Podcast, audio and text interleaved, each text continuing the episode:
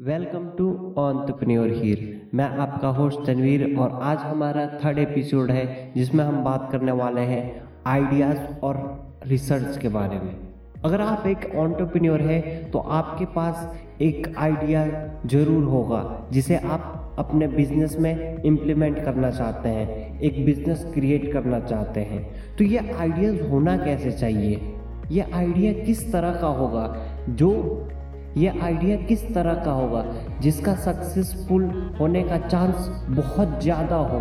क्योंकि अगर आप अपने पहले बिज़नेस में ही फेल होते हैं तो आपका कॉन्फिडेंस बहुत ज़्यादा गिर जाएगा। और ज़्यादातर ये देखा गया है कि एक ऑन्टरप्रीनियर अपना पहला बिज़नेस अनसक्सेसफुल होने के बाद जॉब की तरफ़ बढ़ जाता है। तो आपका पहला आइडिया बहुत ही यूनिक बहुत ही टफ होना चाहिए। और आपका आइडिया अगर बहुत बड़ा है तो माफ़ करिएगा, आप ऑन्टरप्रेन्योर नहीं हो सकते। तो चलिए देखते हैं कि एक ऑन्टरप्रेन्योर का पहला आइडिया किस तरह से होना चाहिए। एक ऑन्टरप्रेन्योर अपना पहला आइडिया को बहुत ही सिंपल बहुत ही यूनिक होना चाहिए, क्योंकि इससे सक्सेसफुल होने के चांसेस बहुत ज़्यादा होते हैं। मैं अपने लाइफ में बहुत सारे ऑन्टरप्रेन्योर से मिला हूँ, और मैंने ज़्यादातर ये देखा है कि बहुत सारे ऑन्टरप्रेन्योर बहुत बड़ी बड़े आइडिया सोचते हैं और वो कभी स्टार्ट नहीं कर पाते क्योंकि वो कहते कहते हैं कि हमारे पास इसे स्टार्ट करने के लिए फंड नहीं है। हम बिना फंड के इसे स्टार्ट नहीं कर सकते। तो बहुत ही छोटा और यूनिक आइडिया सोचिए। आपके बिज़नेस को स्टार्ट करने के लिए बहुत ही छोटा आइडियाज़ चाहिए।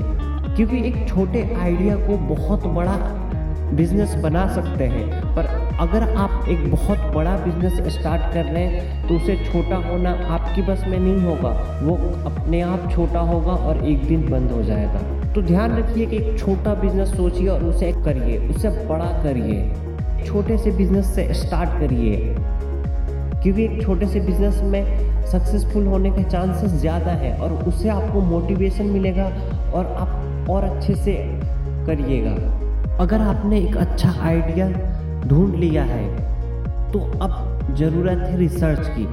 क्योंकि बिना रिसर्च के अगर आप मार्केट में आएँगे तो आपका फेल होने के चांस 99 परसेंट हो जाएगा। रिसर्च बहुत ही ज़रूरी होता है किसी भी प्रोडक्ट को सक्सेसफुल करने के लिए। आपको रिसर्च करनी पड़ेगी कि हमारा कोई कॉम्पिटिटर तो नहीं है। अगर कंपटीटर है तो उसके प्राइस क्या है? और एक चीज़ बहुत ही ज़रूरी होती है, वो होता है ट्रांसपोर्टेशन कॉस्ट क्या आपका प्रोडक्ट को कस्टमर तक ले जाने का ट्रांसपोर्टेशन कॉस्ट ज़्यादा तो नहीं है? क्योंकि अगर ट्रांसपोर्टेशन कॉस्ट ज़्यादा हुआ तो वो आपके मार्जिन और प्रॉफिट को खा जाएगा।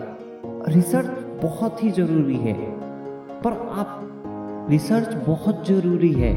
किसी भी प्रोडक्ट को सक्सेसफुल करने के लिए रिसर्च करनी पड़ती है कस्टमर कॉस्ट और आपको एक चार्ट बनाना पड़ेगा जिसमें आपको पता चलेगा कि आपका प्रोडक्ट का कॉस्ट कितना है, आपका प्रॉफिट मार्जिन कितना है, आपका ट्रांसपोर्टेशन कॉस्ट कितना है, और क्या रिटेलर जो आपने रेट डिसाइड किया है, उस पर आपका प्रोडक्ट लेने के लिए तैयार है।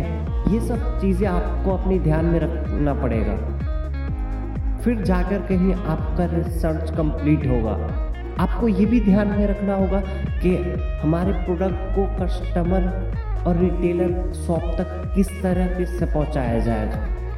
और इन सब का कॉस्ट आपको ऐड करना पड़ेगा अपने प्रोडक्ट में। और ये बहुत ज़रूरी होता है। छोटी छोटी कॉस्ट बहुत बड़ी बन जाती हैं जब आप इसे इम्प्लीमेंट करोगे तो। और ये आपके प्रॉफिट पे इम्पैक्ट करता है। तो आप ध्यान रखिए कि कोई सा भी छोटे छोटे कॉस्ट भी अपने प्रोडक्ट में ऐड करें। तो कैसा लगा हमारा ये एपिसोड आशा करता हूँ आपको बहुत कुछ सीखने को मिला होगा। हम जल्द ही अपना अगला एपिसोड लॉन्च करने वाले हैं। हमें सुनने के लिए बहुत बहुत धन्यवाद।